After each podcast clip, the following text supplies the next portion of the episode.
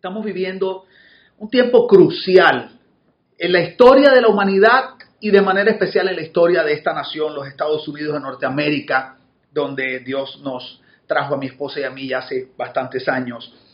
Estamos en medio de una situación muy difícil, muy sensible. Hay ahora mismo protestas en diferentes ciudades muy importantes en los Estados Unidos.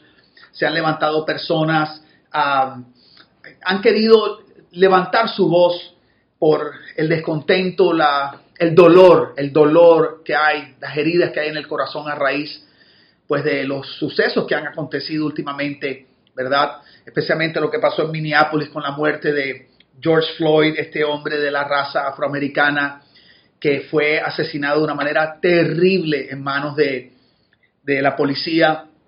Un policía pues le puso la rodilla en el cuello y ya la autopsia demostró que esa fue la causa, que murió sofocado, ¿verdad? Por el acto de este policía, mientras otros tres miraban sin hacer nada. Y esto no es que ha provocado, sino que ha sacado a la luz un dolor muy profundo que ha existido en esta nación por cientos de años. Y ahora mismo pues la nación está convulsionada, las noticias básicamente están dominadas por todo lo que está pasando en estas ciudades. Hay gente con temor, gente se hace muchas preguntas, y si a eso le sumamos que estamos en medio de la cuarentena por la pandemia y algunos lugares están empezando a desescalar las restricciones, la gente yo pienso que está también, sensible emocionalmente. Estar más de 2 meses encerrado en la casa no es fácil. Entonces todo esto ha generado una atmósfera muy difícil en esta nación y no podemos quedarnos de brazos cruzados como iglesia. Nosotros no podemos quedarnos callados. Yo como una autoridad espiritual, como un servidor de Dios, me siento responsable de hablar acerca de esto. Por eso tomé la decisión, movido por Dios, a detener lo que veníamos enseñando y poder apartar esta enseñanza, de esta experiencia para hablar de esto que estamos viviendo como nación en este momento. Quiero comenzar diciendo algo, quiero establecer algo muy importante y bien claramente. No sé en qué lado de la situación tú te encuentres, hay gente que está en diferentes lados de esta situación, pero quiero que entiendas algo. El racismo es una realidad hoy y está haciendo mucho daño. Tenemos que partir de eso. No importa en qué lado te encuentres, lo que no puede estar es del lado equivocado de la historia. O sea, decir que no hay racismo y decir que no es tan grave como parece sería estar del lado equivocado de la historia. Hay racismo en esta nación, lo ha habido por más de 400 años y ha hecho mucho daño, especialmente, lógicamente, a aquellas comunidades que son las que han sido víctimas de esta actitud racista. Entonces, necesito hablar de eso hoy. No es un tema fácil, pero le he pedido a Dios que me dé la sensibilidad, la capacidad de comunicar esto correctamente. Algunas cosas, lógicamente, las hablo después de haber estudiado la historia, he estudiado la palabra, pero también hoy quiero hablar desde mi corazón, porque es importante que ustedes también puedan ver lo que yo tengo en mi corazón, ¿ok? Y quisiera ir a lo que dice el diccionario Oxford de la lengua española. Define racismo como el prejuicio, la discriminación o el antagonismo dirigido hacia alguien de otra raza basado en la creencia de que la raza de uno es superior. Esa es la definición de racismo según el diccionario Oxford. Tiene que ver con el prejuicio, es una palabra muy fuerte. El prejuicio, o sea, conceptos preconcebidos que tenemos, ¿verdad?, en nuestro sistema de creencias, en nuestra mente. La discriminación y el antagonismo dirigido hacia alguien de otra raza porque uno piensa que la raza de uno es superior. Eso es una realidad. La persona que diga que no es una realidad es una persona que o ignora lo que está sucediendo o no quiere aceptar la realidad. La pregunta es cuál debe ser nuestra posición como cristianos, cuál debe ser nuestra posición como iglesia. La iglesia no puede colocar su reputación por encima de hablar la verdad. Yo creo firmemente que si uno quiere ser utilizado de manera efectiva para los propósitos de Dios, tiene que llegar un momento que el propósito y la verdad de Dios vaya por encima del temor que tenemos al rechazo de la gente y las críticas. Yo no podría ejercer mi labor como pastor, como predicador, como líder espiritual, si yo le tuviera más temor a lo que la gente dice que a decir la verdad. Entonces, ¿qué tal si hablamos un poquito de verdad hoy? Vamos a ver qué dice la Biblia, vamos a ver qué ha pasado en la historia y vamos a ver qué nos corresponde hacer a nosotros como la iglesia de Cristo. Quiero comenzar yendo a Proverbios 31:8, que es un pasaje muy claro.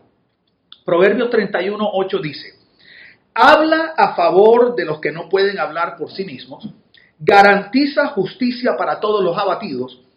Sí, habla a favor de los pobres e indefensos y asegúrate de que se les haga justicia. Quiero que notes que si hay algo claro en las Escrituras, es que Dios no admite una posición neutral o pasiva con respecto al racismo. Tenemos que dejar eso por sentado. En la Biblia es muy claro que Dios no admite una posición neutral o pasiva, con respecto al racismo. En este pasaje quiero que notes que dice, sí, habla a favor de los pobres indefensos. Dice, habla a favor de los que no pueden hablar por sí mismos. Entonces quiero que notes que lo primero que este pasaje nos dice es que nos motiva o nos exhorta a tomar una posición.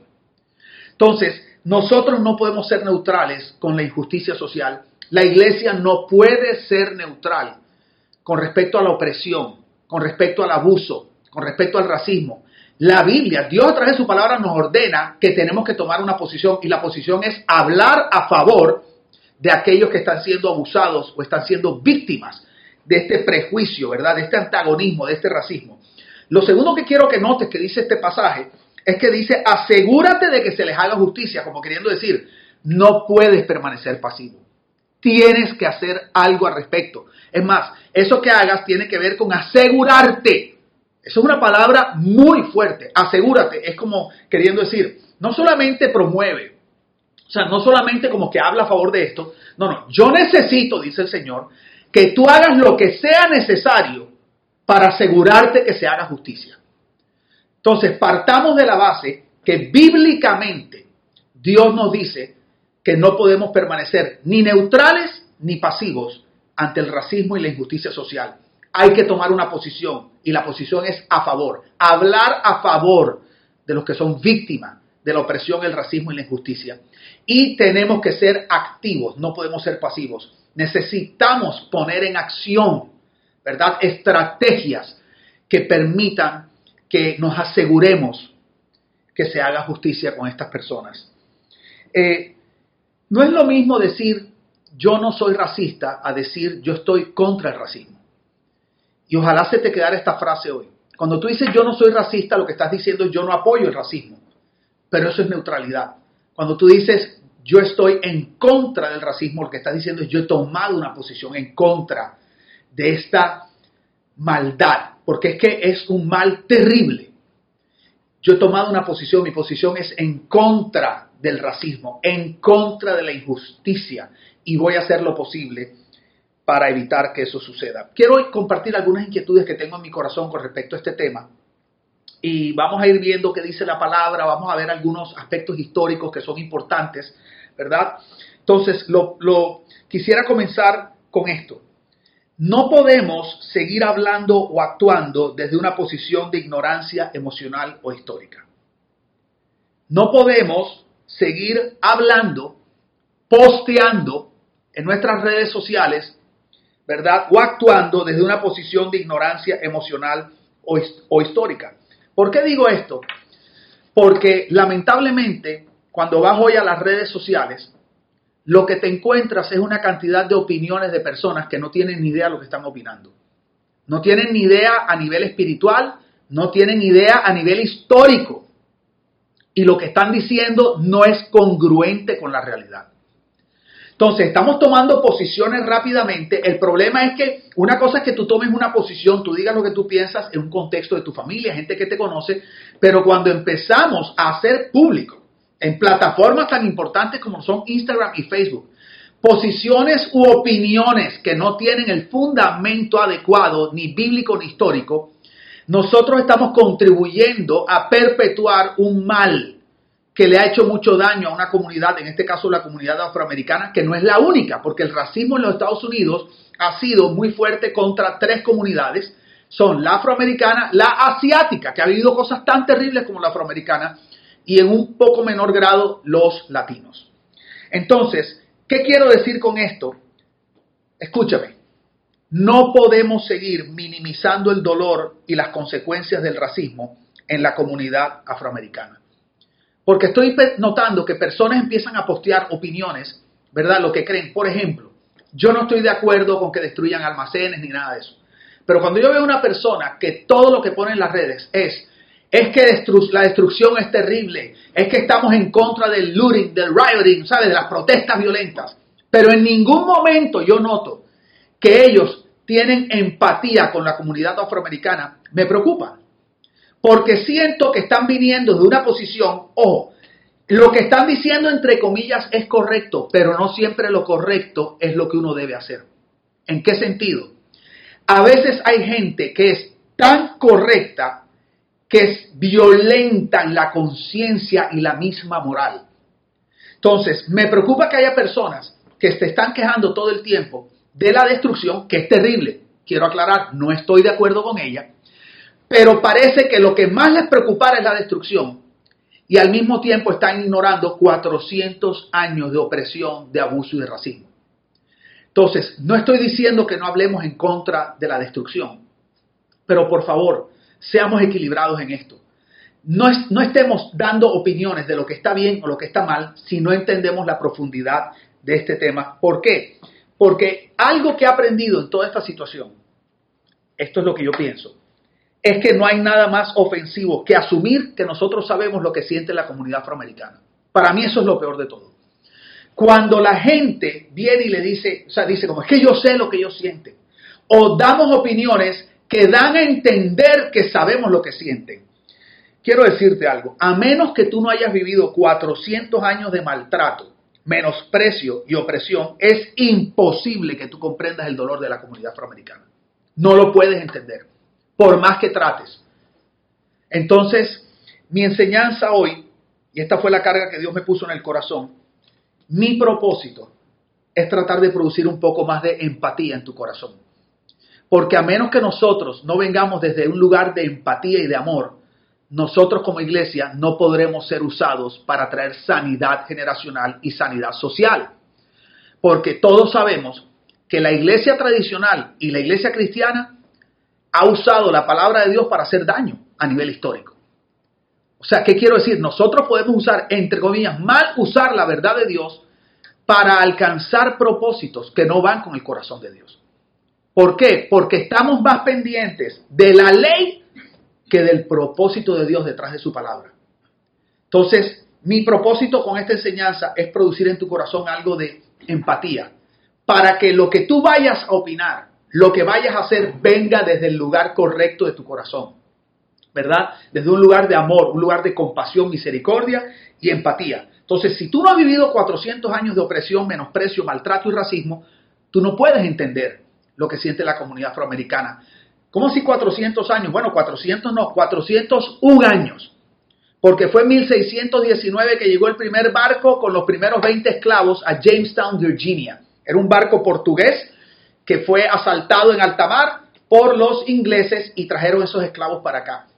¿Sabías tú que la razón por la cual se trajeron esclavos aquí a Estados Unidos siempre fue para usarlos para trabajar, para abusarlos y maltratarlos?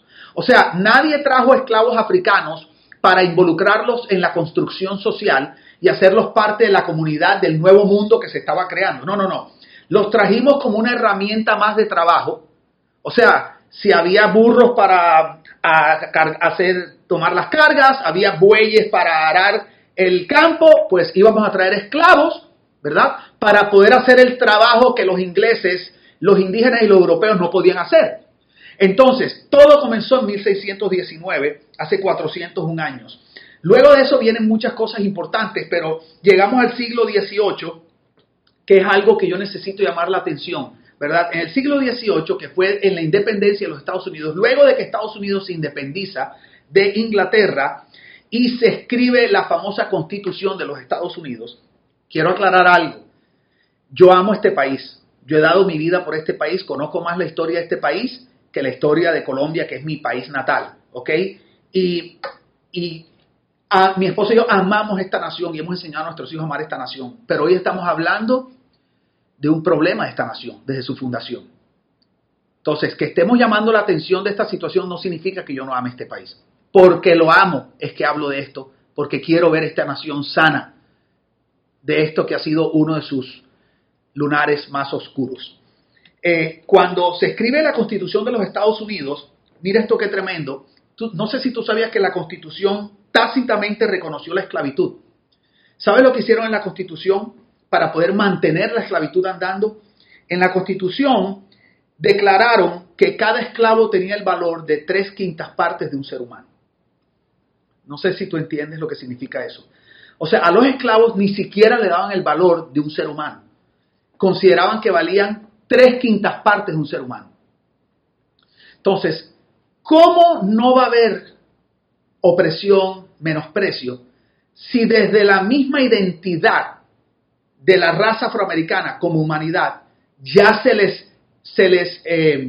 por debajió y ni siquiera se les dio el valor que un ser humano común y corriente o normal puede tener?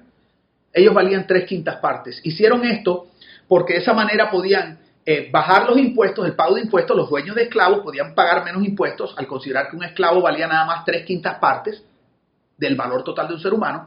Y para poder tener, eso tenía que ver con la representación en el gobierno, en el Congreso de los Estados Unidos, y un día hablaremos de eso. Entonces, la Constitución declaró que los esclavos valían 3/5 partes de un ser humano y además de eso, garantizó el derecho a poseer a personas que estaban sujetas a labor o a un servicio.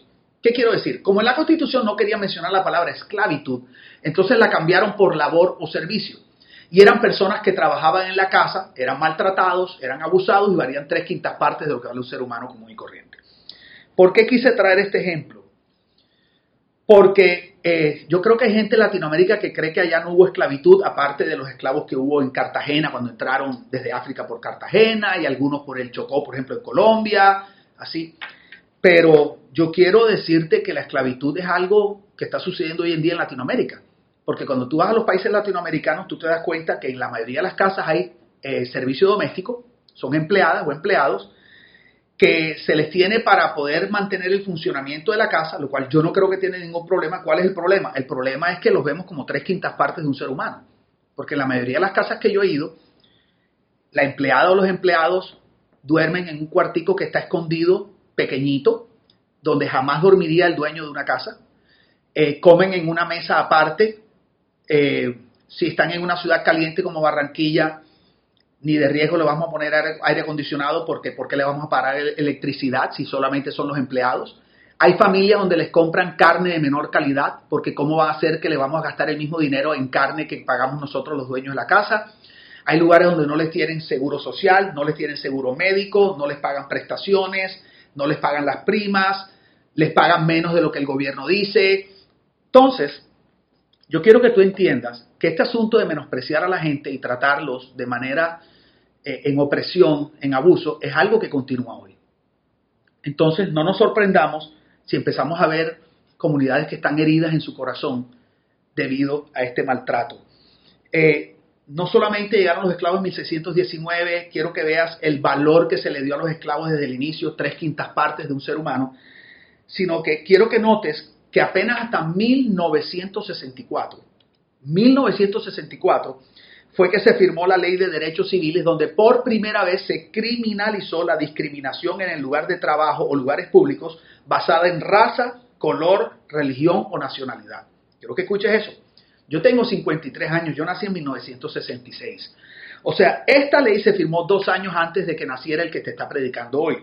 O sea, 2 años antes de que yo naciera fue la primera vez que en esta nación se firmó una ley donde se declaró que el racismo era un crimen. 2 años antes de que yo naciera. ¿Ok? El racismo la discriminación basada en raza, color, religión, nacionalidad. ¿Qué quiere decir eso? Que mi generación, la generación de mi edad, que nació en este país, nació en medio del racismo. O sea, quiero que entiendas eso. Porque yo veo que hay personas que dicen, no, pero pastor, esto fue hace cientos de años. No, fue hace cientos de años. Comenzó hace cientos de años, hace más de 400 años, pero quiero que entiendas que el racismo está vivo hoy y que la generación anterior a los jóvenes de hoy, mi generación, los papás de hoy, nacimos en medio de una cultura racista. Te digo esto porque esto nos tiene que llevar a entender que el que la raza afroamericana y la comunidad afroamericana se sienta menospreciada, abusada y que son víctimas de racismo, es porque es real. No es que están perpetuando un problema de hace 300 o 400 años. Es un problema que hace un par de generaciones todavía estaba sin ser penalizado y en el cual nacieron ellos y nacieron algunos de los hijos de ellos, nacieron en medio de toda esta atmósfera y toda esta cultura racista. Entonces nosotros no podemos minimizar el dolor que hay en el corazón de esta gente. Lo otro que quería compartirte hoy es esta frase que yo escribí aquí y es la siguiente. Es cierto que en este país hay oportunidades para todo el mundo, pero también es cierto que no todo el mundo tiene las mismas oportunidades. No podemos negar que los Estados Unidos de Norteamérica es el país de las oportunidades. Es verdad que aquí hay la capacidad de salir adelante, pero quiero decirte algo, no todo el mundo tiene las mismas oportunidades. Y nosotros no podemos seguir engañándonos a nosotros mismos y haciéndonos creer que la comunidad afroamericana no tiene derecho a quejarse porque tiene las mismas oportunidades. No es la realidad. No han tenido las mismas oportunidades. ¿Ok? Te voy a dar un poquito de historia en el poco tiempo que me queda. En el año 1968 se firmó la Ley de los Derechos Civiles, que terminó con el racismo a nivel legal. Es la que yo te hablé ahorita del 65, pero que terminó firmada en el 68. ¿Ok? Aunque esa ley terminó con el racismo a nivel legal, no terminó con el racismo a nivel cultural. Porque toma mucho tiempo, ¿verdad? Mientras una ley se hace realidad, sobre todo si es algo que está enraizado en la fibra de la sociedad. Entonces, a raíz de eso, la comunidad afroamericana, a raíz de todo lo que ha vivido por cientos de años, es como si hubiera estado prácticamente condenada a vivir en un ciclo de pobreza generacional. Eso es algo que mucha gente no sabe y te voy a decir cómo es este ciclo y te lo voy a tratar de explicar rápido. Todo comenzó, ¿verdad?, con la desigualdad que existió por décadas en la capacidad de poder obtener préstamos para vivienda. Ese es el inicio del racismo, digamos, del ciclo de pobreza y del racismo moderno en los Estados Unidos. Comienza con leyes que impedían que la comunidad afroamericana tuviera acceso a préstamos de vivienda. Préstamos para rentar, comprar, ¿verdad? O reformar viviendas o sus lugares comerciales, no podían agrandar el almacén, no podían renovarlo. Entonces, ¿qué sucede? Estadísticamente, los impuestos que vienen de la vivienda, porque todo lo que es la construcción y la vivienda, venta de vivienda y todo eso, genera uno de los mayores recursos, ¿verdad? Son una de las mayores fuentes de impuestos. Y esos impuestos son los que alimentan en su mayoría al sistema educativo de las comunidades. Entonces, al no haber, ¿verdad?, la legalidad para poder tener los préstamos de vivienda y todo esto, no había el dinero para poder inyectarlo a la educación de esas comunidades. Por lo tanto, la educación en las comunidades afroamericanas era de muy, muy inferior con respecto a la educación en otros lugares. No había preescolar, era una cosa, los profesores no tenían las mismas capacidades. Entonces, de la vivienda, por falta de dinero, por impuestos, se afectó la educación. El nivel de educación bajó notablemente con respecto a otros lugares y eso empezó a disparar la deserción escolar. La deserción escolar hizo que los jóvenes, porque está por estadística demostrado, que a mayor deserción escolar y menos educación hay más actividad y conducta criminal. Entonces, en las comunidades afroamericanas se disparó la actividad criminal e hizo que los jóvenes de la comunidad afroamericana entraran en el sistema judicial criminal de este país. Y esa es la entrada al sistema judicial criminal, de justicia criminal de este país. Luego empiezan por las cárceles juveniles y al salir de las cárceles juveniles, por todos los prejuicios de los medios de comunicación, era más difícil que la gente de la comunidad afroamericana pudiera encontrar empleo una vez que habían salido de una cárcel juvenil o de una prisión. Entonces, al no encontrar empleo, siguen actividad criminal y eso vuelve y cae otra vez en lo de la vivienda y cuando viene a ver se generó un ciclo donde prácticamente condenamos a las comunidades afroamericanas a vivir en la pobreza. Apenas en 1970 el presidente Lyndon B. Johnson firmó una ley en contra de la discriminación en la financiación, venta y renta de vivienda. ¿Sabes cuál es el resultado de este ciclo que te acabo de hablar hoy?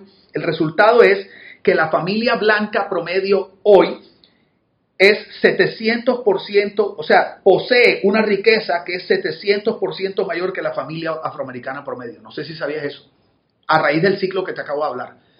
La familia blanca promedio posee una riqueza 700% en promedio mayor que la familia promedio afroamericana. ¿Qué quiero decir con todo esto? Que el racismo es una realidad hoy. Si es verdad que diferentes comunidades han tenido niveles diferentes de acceso a las oportunidades. Ambos han tenido oportunidades, pero no ha sido el mismo nivel de acceso. Y eso ha hecho que la comunidad afroamericana no pueda prosperar de la misma manera como ha prosperado otras comunidades. ¿OK? Y es importante entender eso. La discriminación racial continúa en los Estados Unidos. De acuerdo al FBI, el 60% de los crímenes de odio son motivados por raza, etnicidad o raíces ancestrales.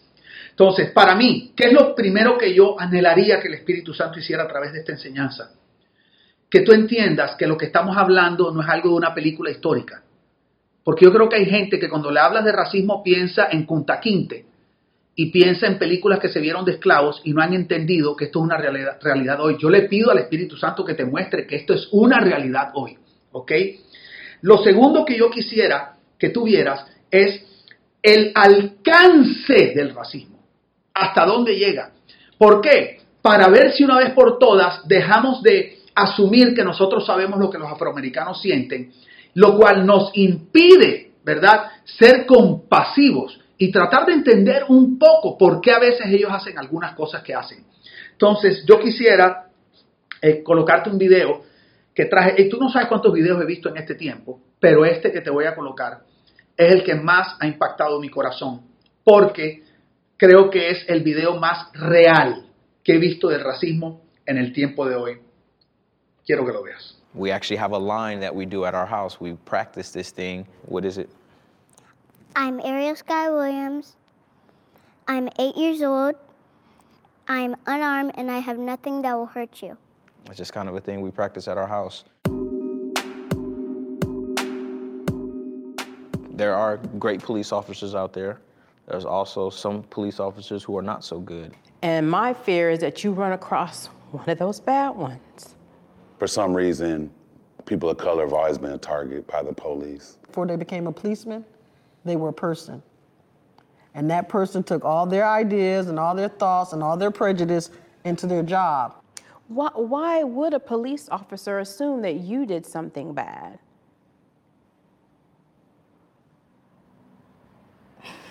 Maybe because of my skin color. I remember being put in handcuffs for something that had nothing to do with me. I was literally walking in the mall. Cops slammed me on the ground, busted my lip, chipped my tooth. That actually made me really mad. How about the time they pulled us over with me in the car and arrested me and left all of you guys sitting in the car? Nobody knew how to drive on the side of the road because the bumper on the car was kind of hanging off. No. You know, we live in Puyallup. There's people that don't even have a bumper on their car. My rear brake light wasn't working. And I got to my destination and they were working. I was about your age, actually. They grabbed me. Why? I didn't know at the time. They just grabbed me. They threw me onto the police car. I got tased that time. That time they tased me because they said I wasn't complying. Ariel, are you okay? What's wrong, baby?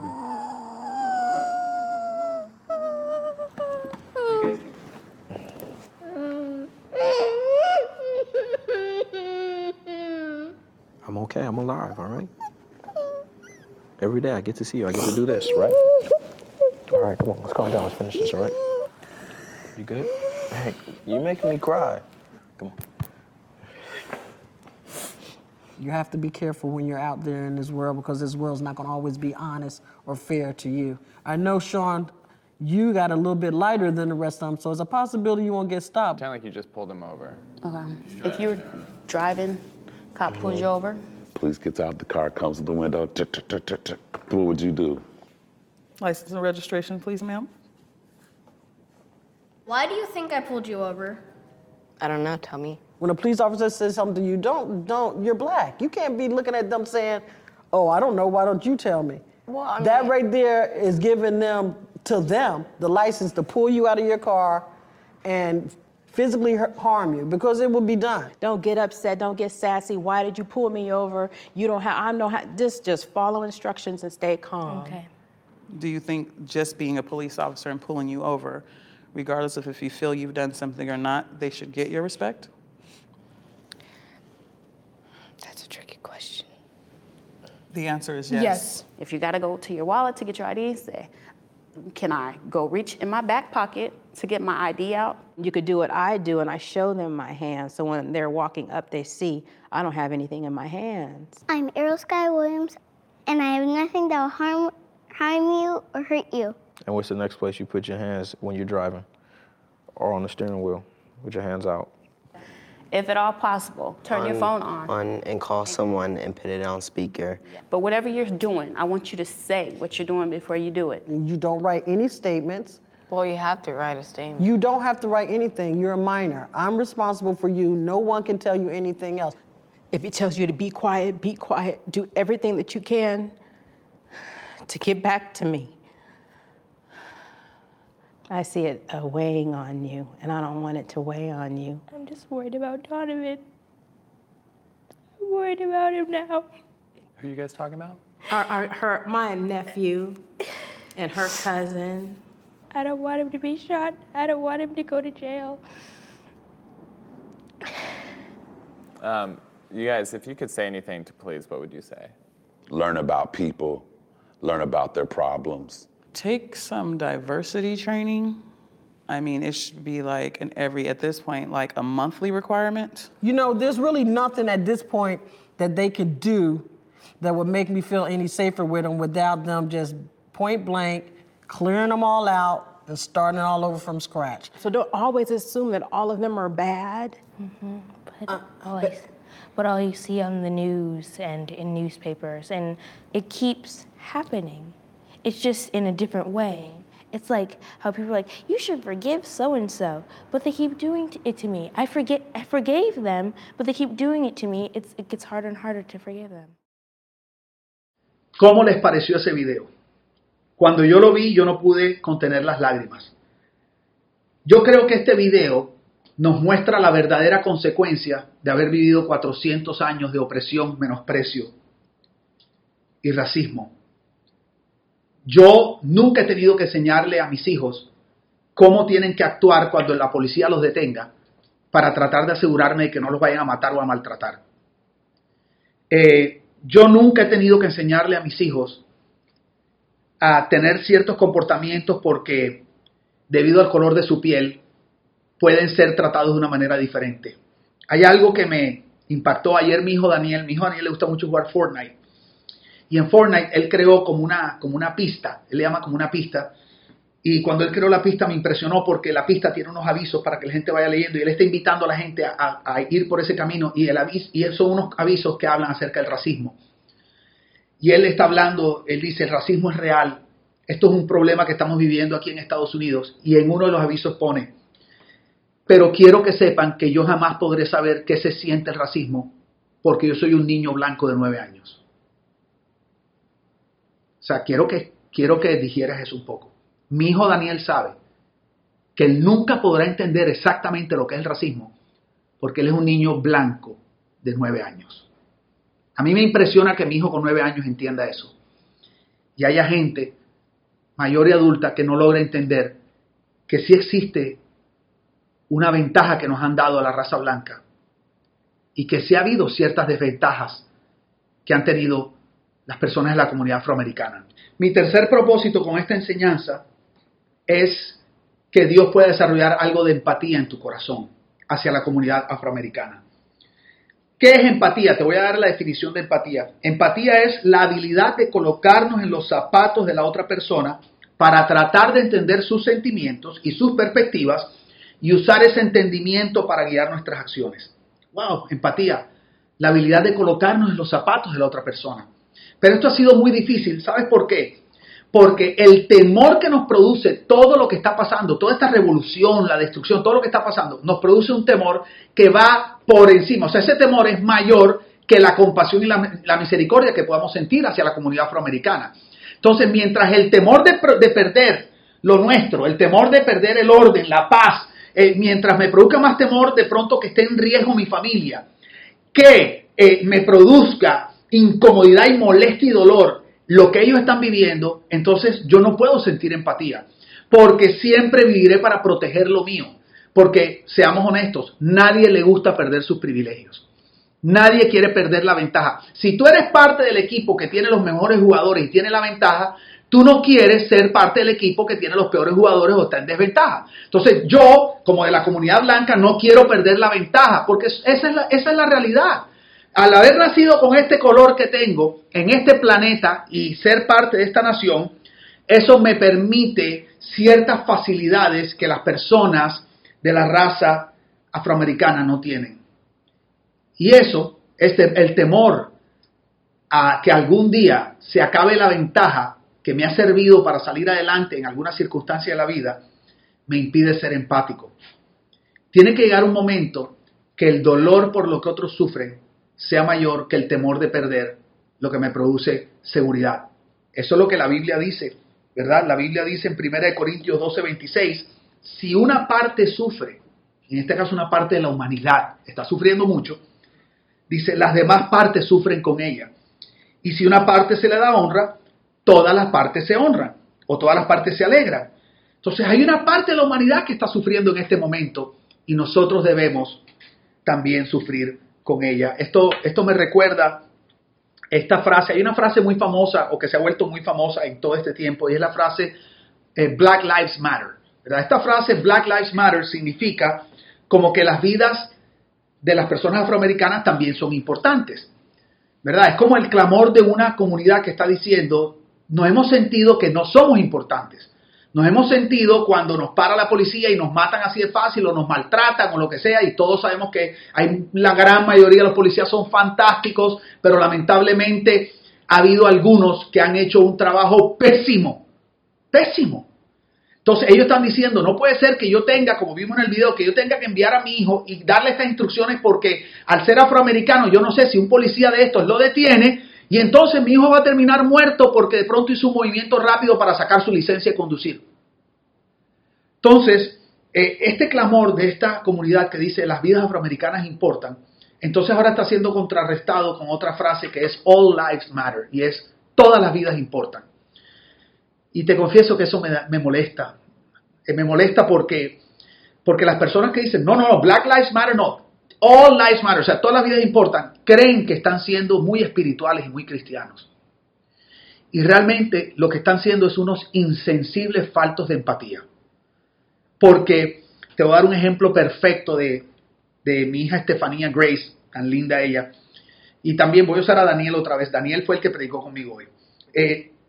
Me ha pasado que a veces cuando Dani se corta o le pasa algo, ¿verdad? Y él viene llorando donde nosotros, y nosotros, Jesse y yo, vamos donde Dani, ¿verdad? De pronto a ponerle una curita o a sanarlo. En ese momento, Estefanía, en vez de decir, wow, Dani, ¿qué te pasó? Y tratar como de, tú sabes, de ayudar a Dani, ella dice, no, pero si tuvieras cuando yo me corté hace 2 meses.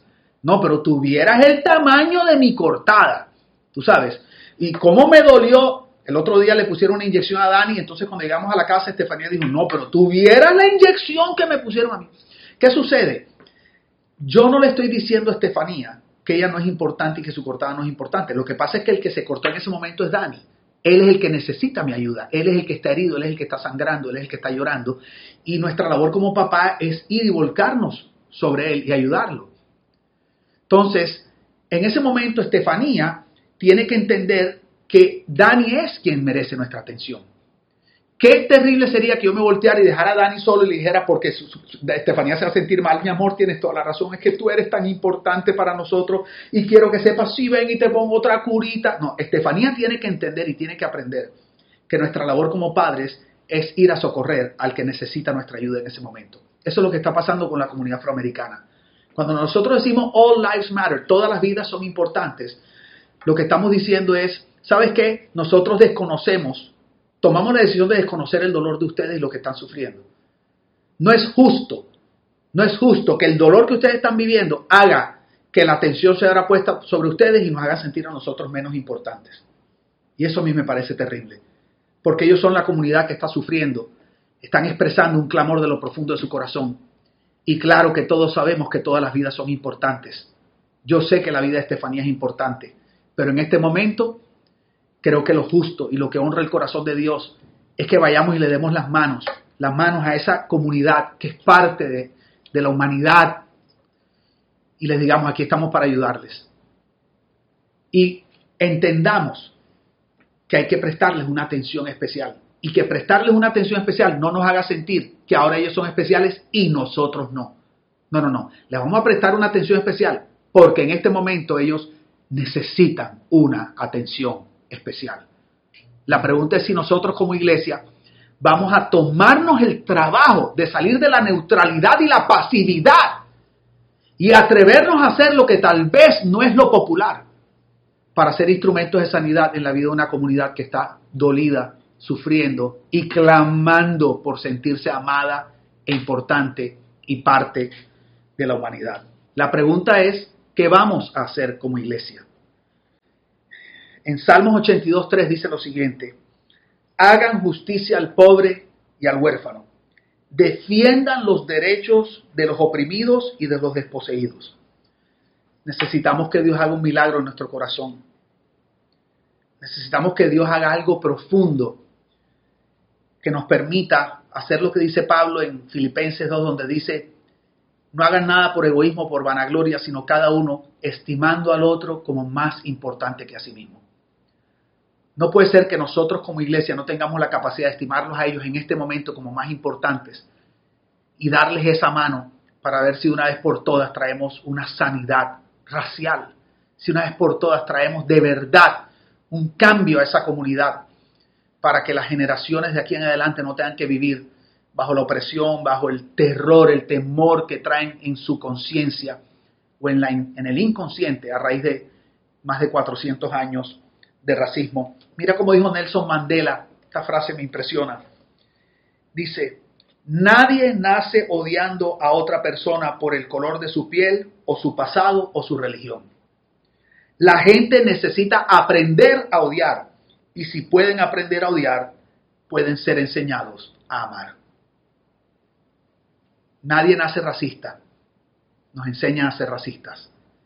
Nos enseñan a acostumbrarnos a tener ventajas o a vivir en desventajas.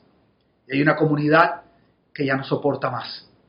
Y nuestra labor es, según la Biblia, hacer justicia, defender los derechos de los oprimidos y los desposeídos. Por lo menos eso es lo que yo voy a hacer y lo que quiero enseñarle a hacer a mis hijos, a mi familia y a la iglesia que Dios me ha llamado a pastorear y a los lugares donde Dios me lleve.